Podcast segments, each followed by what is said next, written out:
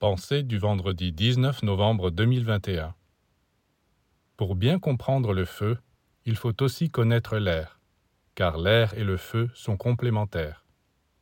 L'air qui apporte la fraîcheur a sur le feu un pouvoir régulateur. Nous retrouvons ce même phénomène en nous. Comment? Nous sommes des voyageurs qui parcourons l'espace. Pour accomplir notre prédestination, nous avons besoin de la chaleur et du froid. La chaleur, nous l'avons en nous. Nous apportons avec nous notre poêle avec son combustible, afin de pouvoir nous chauffer au-dedans. Car dehors, il fait froid, et le chemin est long. Il est donc nécessaire d'entretenir le feu intérieur. Quant au froid, il vient de l'extérieur. C'est l'air qui permet de régler la température.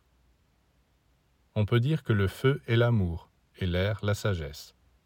L'amour est en nous, tandis que la sagesse est à l'extérieur de nous, pour que nous puissions l'étudier, la contempler et réguler ainsi notre feu intérieur.